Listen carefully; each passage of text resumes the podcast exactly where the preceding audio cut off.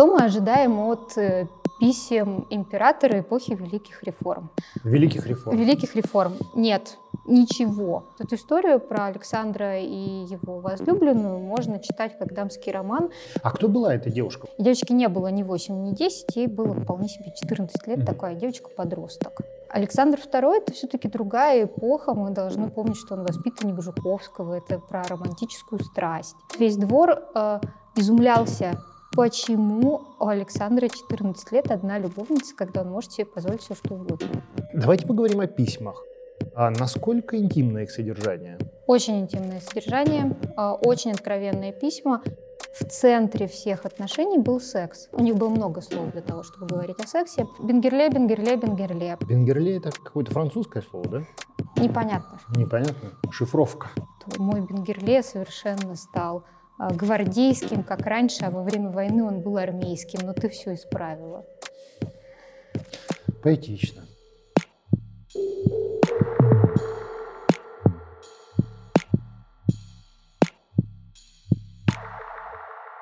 Здравствуйте! Это научно-познавательный сериал «История только начинается». Здесь мы говорим с учеными, которые открывают прошлое, изучая то, что от него осталось. И сегодня мы продолжаем разговор с Юлией Сафроновой, кандидатом исторических наук, доцентом факультета истории Европейского университета в Санкт-Петербурге. Юлия, в прошлый раз мы говорили о Александре II как о жертве народовольцев, но у него есть несколько образов, и в том числе очень интересна его личная жизнь. Конечно, наиболее известен его роман с Екатериной Долгоруковой. Что мы знаем об этих отношениях и откуда мы о них знаем? Хороший вопрос, что мы знаем об этом романе и откуда. До недавнего времени мы все знали примерно одно и то же, и мы знали это в первую очередь благодаря тексту Мариса Палеолога, французского посла, который написал э, знаменитую работу об этом романе и благодаря нескольким экранизациям, одному роману. То есть вот эту историю про Александра и его возлюбленную можно читать как дамский роман или вообще как сказку Золушки. Вот была девушка из бедной семьи, мы еще можем поговорить, насколько бедная это была семья. Да, поговорим. Да. Они встретились, когда она была совсем маленькой девочкой или девочкой-подростком. И это такое предчувствие, вот он ее один раз увидел, а потом, спустя несколько лет, они снова встретились в Смольном институте, когда она там училась, между ними вспыхнула страсть, и эта страсть э, продолжалась до самой смерти Александра II. Вот эта история, с одной стороны, конечно, романтичная, с другой стороны, э, очень закрытая. У нас были только очень внешние наблюдения, что же там происходило. А, и эта ситуация сохранялась до начала 2000-х, пока в Государственный архив Российской Федерации не были а, приобретены сложным образом а, письма и это архив, большая это часть... их переписка, то есть, Их да? переписка, да. Угу. Это архив, который остался от княгини Юрьевской. Она закончила свою жизнь в 22 году, 1922 году. А, не очень хорошо, с большим количеством... Княгиня Юрьевская — это Екатерина это... Долгорукова. Да, да, да, да, конечно. Э, это ее фамилия после того, как они поженились. Угу. Она закончила в такой, не то что нищете, но с очень большими долгами. И ее наследники эти письма распродали. И вообще, если хочется, то можно купить на европейском аукционе. А, письма до сих пор продаются, но большая их часть сейчас находится в Москве. Это 5 тысяч писем, 3,5 тысячи писем Александра и полторы тысячи писем Екатерины друг другу. И писали они 14 лет каждый день. То есть у нас еще вот эти 5 тысяч — это не все письма. Угу. И благодаря этому комплексу мы вообще очень много знаем и про роман, и про Александра II, и про Екатерину, и про какую-то э, личную жизнь, которая нам без этих писем до сих пор была закрыта. Не только личная жизнь царя, но в целом личная жизнь представителей элиты. А кто была эта девушка? Вот я, насколько помню, она не из очень действительно, как вы сказали, богатой семьи, может быть, даже такой вот семьи, которую преследовали неудачи. А как вообще так вышло, что они познакомились? То, что она не из очень богатой семьи, это такая часть мифа. Потому что семью действительно преследовали неудачи, точнее, семья сама себе создавала неудачи, потому что несколько поколений князей Долгоруковых жили непосредством, и последние в этой цепочке оказались родители Кати, а, и у них было поместье, которое оценивалось э, больше 4 миллионов рублей. Это гигантская сумма по тем временам. А, ну, и... то есть там годовое содержание какого-нибудь министра 12 тысяч рублей в год. Ну, и тут, и тут 4,5 миллиона, да, это действительно какая-то огромная фантастическая сумма. Да, с другой стороны, конечно, они чувствовали себя э, нищими по сравнению с другими аристократами, тем более, что они были из э, родовитой знати. И вообще-то у нас э, была одна царица из рода Долгоруковых еще в Петровские времена, и была возможность еще одной царицы, потому что была другая Екатерина Долгорукова, царская невеста, невеста Петра II. Mm-hmm. Соответственно, это представительница родовитой знати, которая, тем не менее, вот в эти сложные времена а, после Крымской войны и особенно после отмены крепостного права погружалась так не то что в нищету, но в другой статус экономический, в то время как э, какие-то выскочки э, росли экономически. А Александр поехал на маневры и остановился на одну ночь вместе со свитой а, в поместье Тепловка, которое принадлежало родителям Екатерины. И потом, когда несколько лет спустя мать Кати просила денег у Министерства двора и у третьего отделения личного у императора о том, что она нищенствует, она писала, что вот у них после этого визита поместье сгорело, они нищенствуют, а вообще-то они на визит потратили 12 тысяч рублей на то, чтобы царь остановился на одну ночь. И она просила о суде 8 тысяч рублей, это будет меньше, чем мы потратили на ваш визит. А, ну, как бы там ни было с этими деньгами и с тем, что, конечно, учиться в Смольном это очень престижно. И когда а, мать э, Екатерины, ее младшей сестры Марии, а, писала, что она хочет пристроить девочек в Смольное, она писала, что она готова платить за них, это тоже большие деньги. И сыновья ее учились э, за деньги – то есть нельзя сказать, что это была нищая семья, хотя, конечно, они ощущали себя не очень богатыми. То они встретились, э, Александр и Катя, утром, когда он вышел к завтраку или как-нибудь вышел погулять в сад. Но он же был императором. Да, время, конечно. Да? Они встретились, поболтали. И девочке не было ни 8, ни 10, ей было вполне себе 14 лет, угу. такая девочка-подросток. Угу. Вот, а потом они встретились, когда Екатерина уже была смолянкой, и это отдельная а, вообще часть этой истории про Смольный институт. Александр очень любил женское восхищение. И он ездил регулярно в Смольный институт, где его окружали барышни-смолянки, а, у которых такая очень интересная была культура смольная, культура эмоциональная. Они обожали, они обожали учителей, обожали друг друга и обожали императора. Там есть чудесные истории, не знаю, как император приехал а, к ним, оставил им в залог своего сеттера что а, он вернется, да-да-да. А девочки настригли себе собачьей шерсти на, на ладанки, на память и да, достригли собачку на лысо практически. Понятно, бедный сеттер. А я читал про этот роман, вашу книгу, конечно же, но и э, в книге Ричарда Уортмана «Сценарий власти» там есть одна глава, которая посвящена а, вот этому роману. И Уортман относит начало таких близких отношений к 1865 году и связывает начало вот такой близости, настоящей эмоциональной близости, а, с некоторым разочарованием Александра II, которое в том числе, свидетельством которого в том числе стала смерть наследника престола Николая Александровича. Действительно ли роман с Катей, с Екатериной Долгоруковой, он случился в состоянии, когда император переживал такое состояние эмоционального надлома и стал для него своеобразным утешением, вот этот, э, этот роман с Долгоруковой? Это не очень понятно на самом деле. Дело в том, что Александр был до этого роман э, очень глубокий, эмоциональный. Мы не знаем, насколько близки были отношения а с Александрой Долгоруковой. Это очень дальние родственницы Екатерины Долгоруковой, фрейлина э, императрицы. А Александр просто про это с Катей разговаривал, про то, что вот у него была любимая женщина, которая его предала, вышла замуж и все такое. То есть, э, и это было вполне себе при жизни Николая Александровича, но, конечно, вот эта концепция а, разочарование и то, что роман стал, с Катей роман стал таким открытым и на показ, чего не было раньше mm-hmm. в предыдущих каких-то, как это Мария Александровна, жена Александра, называла умиление моего мужа. А, это правда. То есть этот роман был по-другому устроен и обставлен.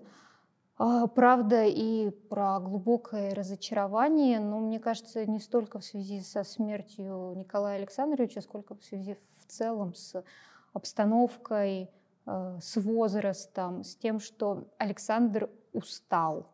Просто он устал быть царем, он все время подчеркивал, что вот та его жизнь, она не настоящая, а жизнь с Екатериной, те часы, которые они проводят вместе, это только подлинная жизнь. Еще он регулярно пишет что-нибудь в духе а вот меня ждали на таких-то улицах в Берлине, а я всех обманул а, и проехал задними улицами, чтобы ни с кем не встречаться. И сейчас пишу тебе письмо, ха-ха-ха, я вот надоели всем.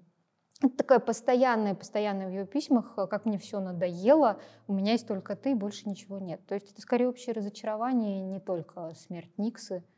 Угу.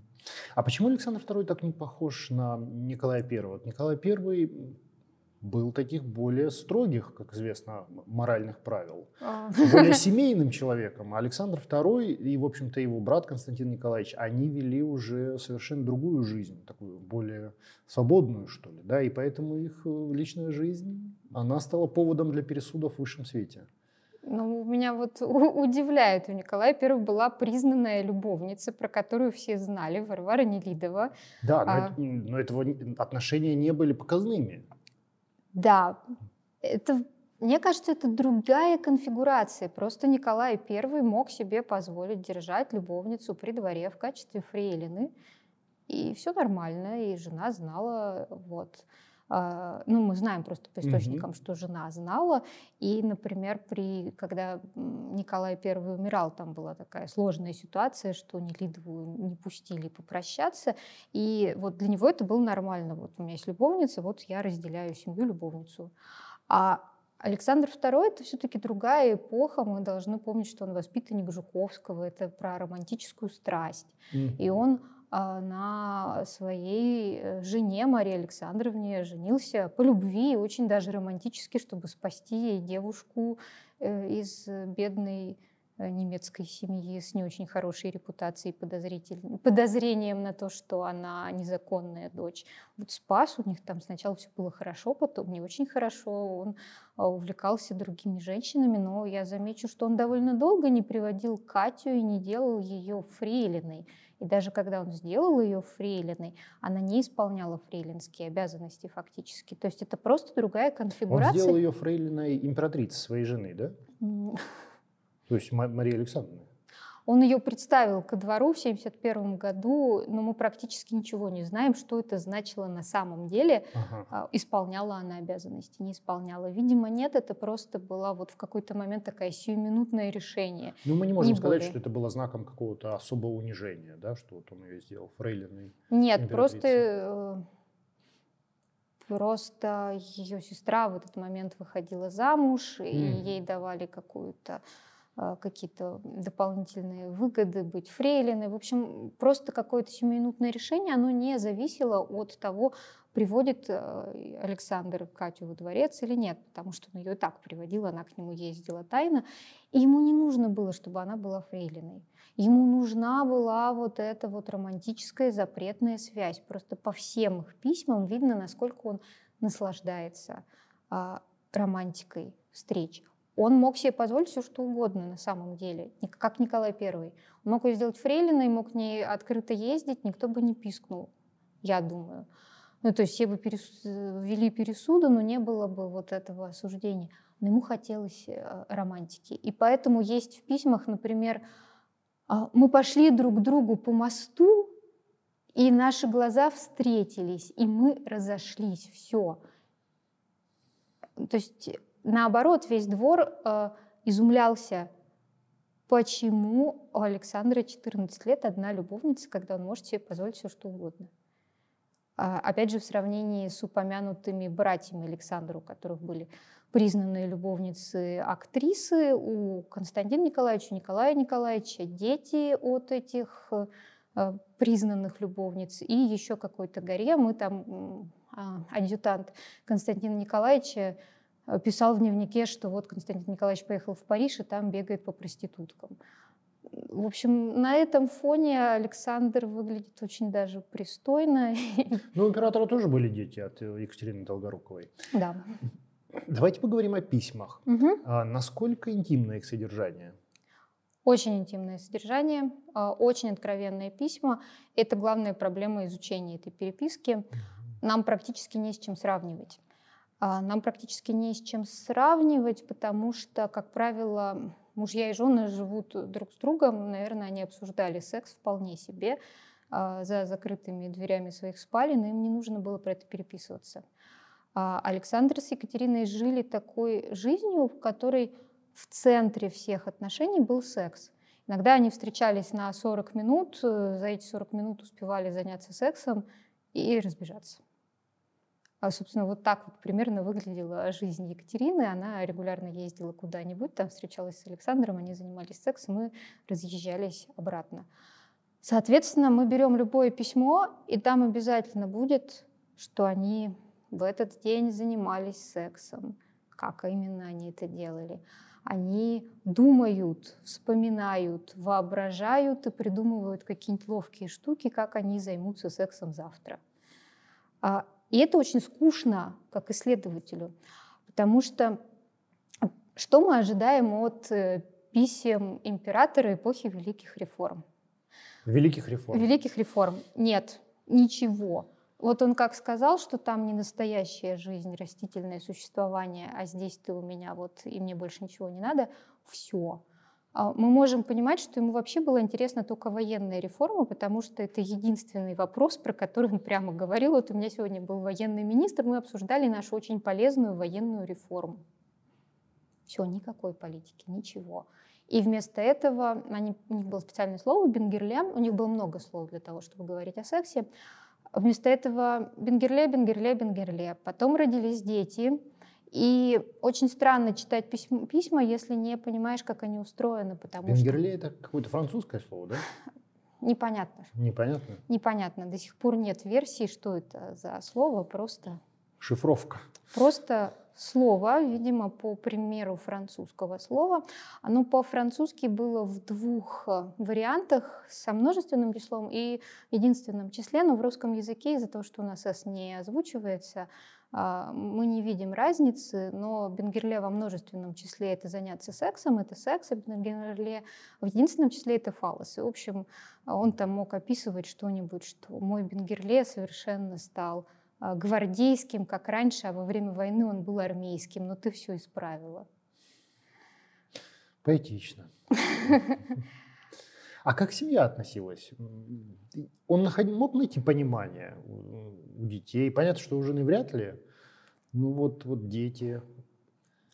Семья. Начало про Марию Александровну есть такая знаменитая легенда – которые неправда. После взрыва в Зимнем дворце угу. Александр перевез семью, вторую, с детьми, якобы в Зимний дворец, поселил а, над покоями умирающей императрицы. Императрица умирала несколько лет от туберкулеза, очень тяжело болела, в конце концов умерла. И вот якобы он был такой бесчувственный, что поселил их над нею, и она, умирая, слышала топот маленьких детских ножек. Что, конечно, не так, дворец был большой, было где разойтись. А, мы точно не знаем. Скорее всего, Мария Александровна знала, и все общество обсуждало, как она относится. Одни говорили, что очень хладнокровно, и что вообще-то после рождения последнего ребенка, а, сына Павла, врачи запретили иметь детей и сказали, все, больше никаких супружеских обязанностей. И вот якобы она чуть ли не сама благословила Александра найти себе любовницу. С другой стороны, есть другие свидетельства о том, что Мария Александровна очень тяжело переживала, она была очень религиозная женщина, очень тяжело переживала эту измену. С третьей стороны, есть воспоминания Фрейлина Марии Александровны, которая один раз пишет, что а, Однажды мы говорили про Николая Первого и его отношения с Варварой Нелидовой.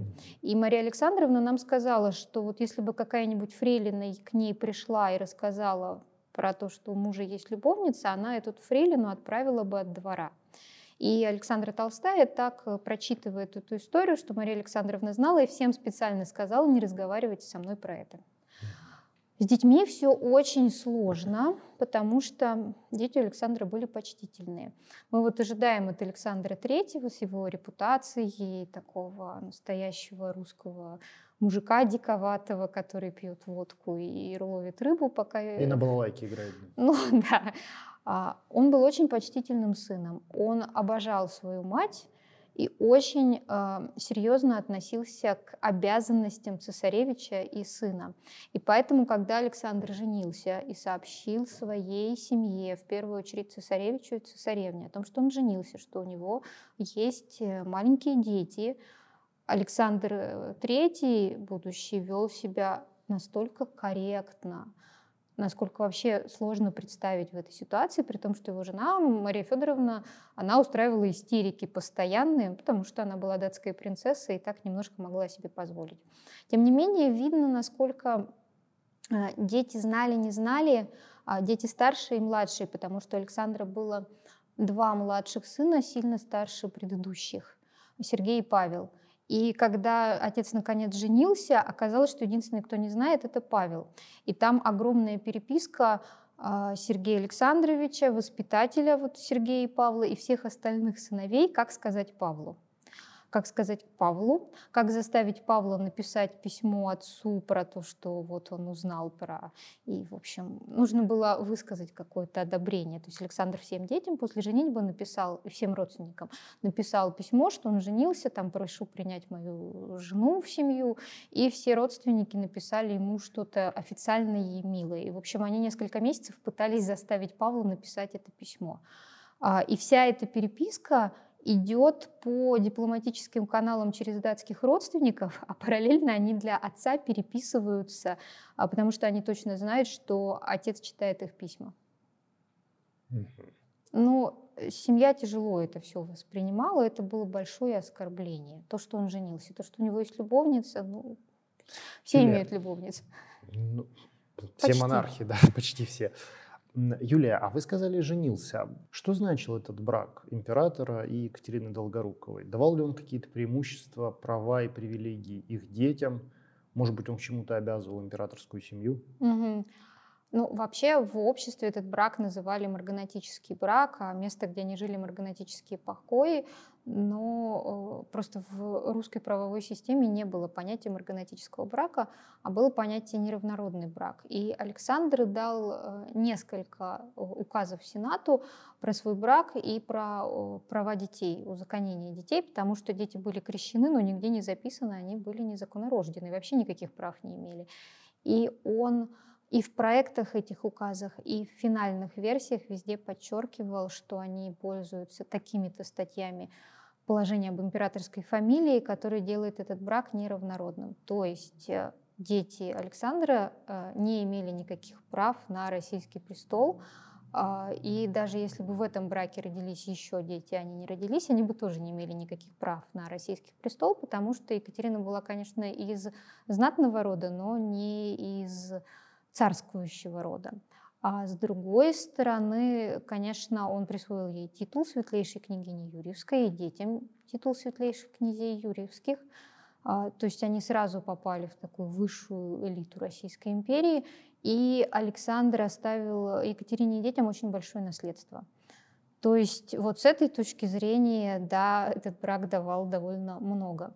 А, тем не менее, все правление Александра III шли какие-то слухи. Они, кстати, еще раньше начались, что вот там Александр II поссорился с наследником, наследник уезжает в Данию, а цесаревичем Александр II назначит своего сына Георгия от э, Екатерины.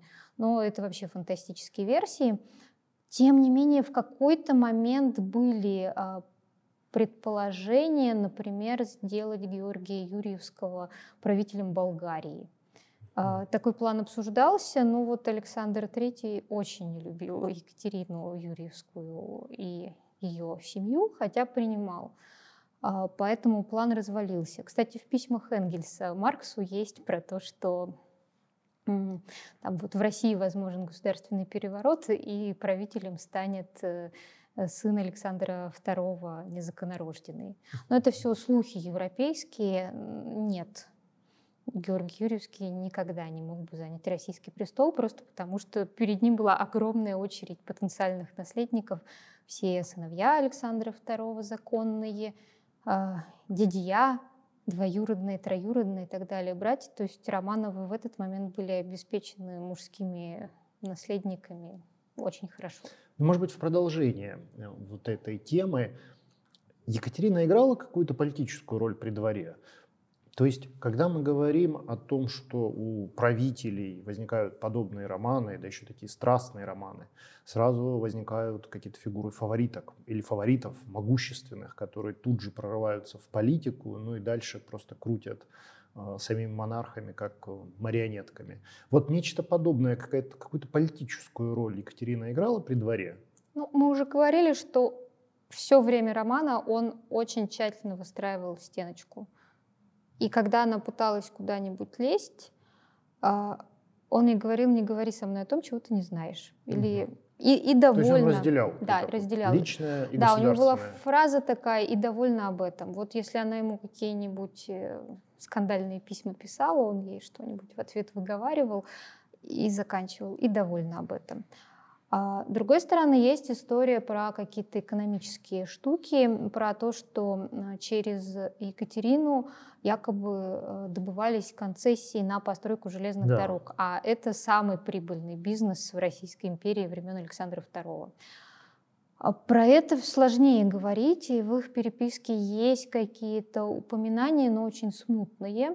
Но есть воспоминания, что наперсница Екатерины, женщина, с которой она а, жила, которая занималась детьми, хозяйством, Варвара Шипека, а, такая дальняя родственница. Угу. Вот через Варвару Шипека действительно шли какие-то переговоры, добывались какие-то преференции, иногда удачно, иногда неудачно, и точно так же деньги получали с этого романа другие родственники Екатерины, в первую очередь ее старший брат Михаил, с которым она жила, и ее зять э, эм, князь Мещерский, э, за которым была замужем ее младшая сестра. То есть вот такое влияние не ее самой, а ситуации, когда в нее вовлечено большое количество людей, эти люди имеют доступ, например, к Александру и хотят от него денег и еще чего-то, оно было. А потом э, ситуация изменилась, когда Екатерина стала законной женой, потому что некоторые политики стали рассматривать ее как серьезную политическую фигуру и пытаться войти в ближний круг или наоборот всеми силами не войти в ближний круг и таким образом построить отношения с цесаревичем. И вот эта вот сложная комбинация балансов между Зимним и Анечковым дворцом, где была резиденция цесаревича, она в этот момент была. Самый сложный вопрос – это вопрос про отношения Екатерины и Лорис Меликова. Это последний министр Александра II, человек, который там, должен был спасти всех, а, призванный в 1880 году, чтобы остановить э, покушение, а, возможно, ввести конституцию, ну, во всяком случае, продолжить реформы. А, есть очень смутные из вторых рук источники про то, как эти два провиню, потому что Лорис Меликов был никто а, в русской политической системе. Он просто армянский генерал, который возвысился во время русско-турецкой войны, и для русского двора это была экзотика для русской политической элиты. И она была провиню. Соответственно, как они вдвоем что-то делали, что-то не делали. А что именно происходило, мы не знаем, у нас нет прямых сведений.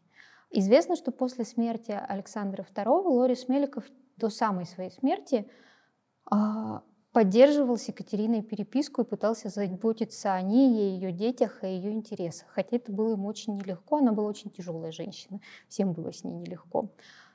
А, но вот прямые указания, что там Лорис Меликов договорился с Юрьевской, Юрьевская пошла к Александру и сказала, подпиши Конституцию. Александр сказал, да, конечно, и 1 марта подписал Конституцию. Это чушь, миф, не имеет отношения к делу. А мы можем как-то реконструировать, были ли у Екатерины некоторые убеждения политические, ну, то есть там, может быть, либеральные или консервативные, или нет? Или она была напрочь аполитична и вот растворялась в любовных отношениях с императором? Она была напрочь подчинена взглядам Александра II. Вообще их отношения абсолютно были неравные, и э, ну, он взял себе 19-летнюю любовницу и сформировал из нее то, что ему нужно было. И, наверное, в этом э, ответ на вопрос, почему царь не заводит себе других любовниц, почему у него 14 лет одна, его все устраивает, хотя она не всегда хорошо себя ведет регулярно закатывает скандалы. Потому что ему так надо было. А какие скандалы она закатывала? Вокруг О, чего? Вокруг, в первую очередь, она ревновала. Она ревновала вообще ко всему, что движется. А, например, в какой-то момент она довела его до своей ревностью, довела его до того, что он пообещал ей выходить из ложи, когда он в театре, и в театре показывают балет. То есть э, во времена Александра II э, балет редко был самостоятельной вещью, в опере были балетные вставки. И а, она ревновала, что он ездит в театр смотреть на миленьких. Миленькие — это вот цитаты из письма.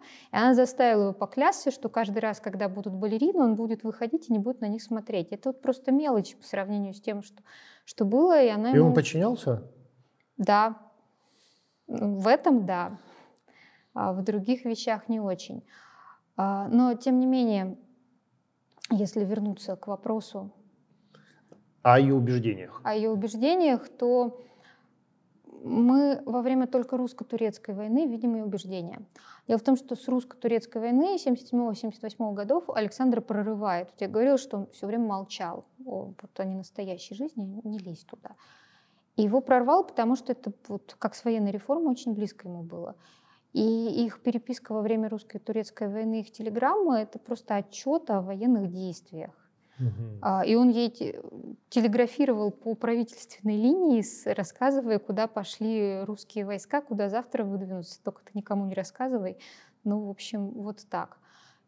И а, видно, что она была вовлечена вот в русско-турецкую войну, обсуждение внешней политики. Они, когда он вернулся с театра военных действий, начали вместе читать газеты, обсуждать и там проклинать королеву Викторию, проклятую англичанку. А, вот такие взгляды, понятно, что у нее были. Вокруг... Патриотические, скорее, Патриотические, да. да. А, что там с ее либерализмом и конституцией, тоже не очень понятно. В одном из писем Александр II ей написал в ответ, видимо, на какой-то дневной разговор, потому что параллельного письма от нее нет. А про то, что я вот совещаюсь с министрами, и пока я жив, Конституцию я не дам, и хватит на этом. Видимо, она с ним про Конституцию разговаривала. Но зачем она разговаривала об этом, а, об этом с ним, непонятно. Но после его смерти в окружении Екатерины, но не она сама точно, а, инспирировали брошюру под псевдонимом швейцарского журналиста Виктора Лаферте «Тайны Александра II». Там а, главная тайна, конечно, что Александр II женился, но в том числе там были прямые э, указание, что Александр собирался дать Конституцию, подписал вот этот акт. И, видимо, э, эта брошюра была инспирирована Варварой Шебек и ее окружением. Варвара не так проста, и там что-то такое либеральное или демократическое присутствовало. Но, опять же, не очень понятно зачем, потому что от Варвары документов не осталось. Mm. То есть, вот как совсем. Мы в Екатерине, в ее письмах Александру видим только его отражение. Мы очень мало чувствуем ее саму до смерти Александра. У них прямо письма выглядят как он пишет, и я знаю, что там сердце твое забилось радостно от нашей встречи. Она ему, переписывая его слова, просто грамматику меняет, французскую отвечает, и сердце мое забилось радостно от нашей встречи. Зеркалит, то есть, да? Да, да, да, и его это устраивало. А когда Екатерина вырвалась на свободу и стала самостоятельной, очень богатой женщиной, она в основном вела светский образ жизни и мотала деньги, огромные деньги, и закончила не очень хорошо такой довольно а, А что с ней ситуации. случилось после смерти Александра II, после его гибели? Ну, как сложилась ее судьба? Опять же, ходят слухи, что Александр III выкинул ее на следующий день из Зимнего дворца и выдворил из России, и больше она в Россию не возвращалась. Это слухи. Александр III был очень терпеливый. Есть переписка письма Екатерины Александру III, где она первые месяцы зовет его Сашей на «ты». Mm. И ей очень долго ее заставляли перестать писать императору Саша и ты. Там примерно через год убедили. Тем не менее, а, детей ее он принимал довольно долго. Вообще были какие-то проекты в духе забрать у нее детей или забрать у нее Георгия или наоборот младшую девочку Катю в семью Романовых, чтобы избавить от дурного влияния ужасной матери. А, ее никто не выдворял из России, ее действительно выдворили из Зимнего дворца, ну, потому что это чересчур, а, и купили ей взамен а, дом на Гагаринской очень дорогой. У нее были резиденции, две виллы в Крыму, резиденция в Петергофе. Она продолжала жить в России. Она какое-то время продолжала жить в России, потом она решила на зиму уехать в Ниццу поправить здоровье и как-то вот там mm. подзадержалась, потому что в этот момент вышла скандальная книжка Виктора Лаферте, стало понятно, что не очень надо ехать в Россию после таких откровений. Тем не менее, она регулярно возвращалась и, там, например, внуков своих привозила э, в Россию, и были планы, что внуки будут учиться в России или поступят в какой-нибудь полк. То есть нельзя сказать, что там семья с ней порвала и больше никогда не общалась. Больше того, а, Александр III назначил ей дополнительную пенсию, а при Николае II эта пенсия еще два раза увеличивалась, потому что ну, инфляция, денег ей не хватало, капиталы Александром II оставленным закончились. Вот, и она жила во Франции, в Париже у нее был свой дом, а на Елисейских полях у нее была Ницца, в Ницце вилла, а, и она была страстная собачница, и в конце концов она, так, у нее были не очень хорошие отношения со своими детьми, и, и она вот одна из первых европейских дам, которая основала собачий приют и вообще жертвовала деньги на благотворительность для собачек. У нее была отдельная ну, у нее была вилла в Ницце, отдельный домик в горах, где жили старенькие собачки, которых она отовсюду подбирала. А, она к ним туда ездила, там было собачье кладбище. В общем, а, и она завещание свои оставила в пользу собак, а не в пользу детей. А в Петербурге они вспоминали или предпочли забыть как страшный сон вот, члены императорской семьи? Вспоминали, вспоминали. И даже в, уже при Николае II в одном из а, очень фешенебельных журналов «Столица усадьба», просто вот журнал «Бамонда», mm. была помещена ее фотография и заметка о ней, например. То есть нельзя сказать, что про, вообще про нее молчали. Нет. Но вот этот роман императора, он как-то отразился на образе Александра II? Э, интересно. Смотря чего мы хотим. Ну, то есть, конечно, есть вот эта романтическая версия, и тогда у нас Александр II просто прекрасный романтический мужчина. Можно кино посмотреть их несколько, угу. как он гуляет. У него там миллионы рублей в кармане, он гуляет по ночному Парижу один, чтобы прокрасться к своей любовнице. Тут единственный раз, когда они в Париж ездили. Ну, я думаю, лучше почитать вашу книгу. Да. А с другой стороны, как ни странно, мало обсуждали этот роман с точки зрения какой-то политической. Вот у нас есть одно дело об оскорблении императорского величества, в котором в 1880 году есть слова, что там а, царь на подданный женился, а с нас просит реестры за налоги. Mm. Это если говорить о современниках, о том, что было при жизни, но я боюсь, что цареубийство заслонило все. И только в советское время уже вот когда обсуждался личность Александра II, конечно, всегда говорилось, что там он был слабохарактерный, бабник, полностью подчинялся любовнице. Если мы посмотрим, то вот советский нарратив, он какой-то такой, это свидетельство о разложении в целом царизма, то, что у царя была любовница, и он на ней женился. Да, понятно. Спасибо большое, Юлия. О чем мы поговорим в следующий раз? Наверное, мы продолжим тему о посмертной памяти Александра II, а, как э, люди относились к нему после его убийства и как относятся к нему в современной России. Спасибо. Не пропустите. Подписывайтесь на наш канал и помните, что история только начинается.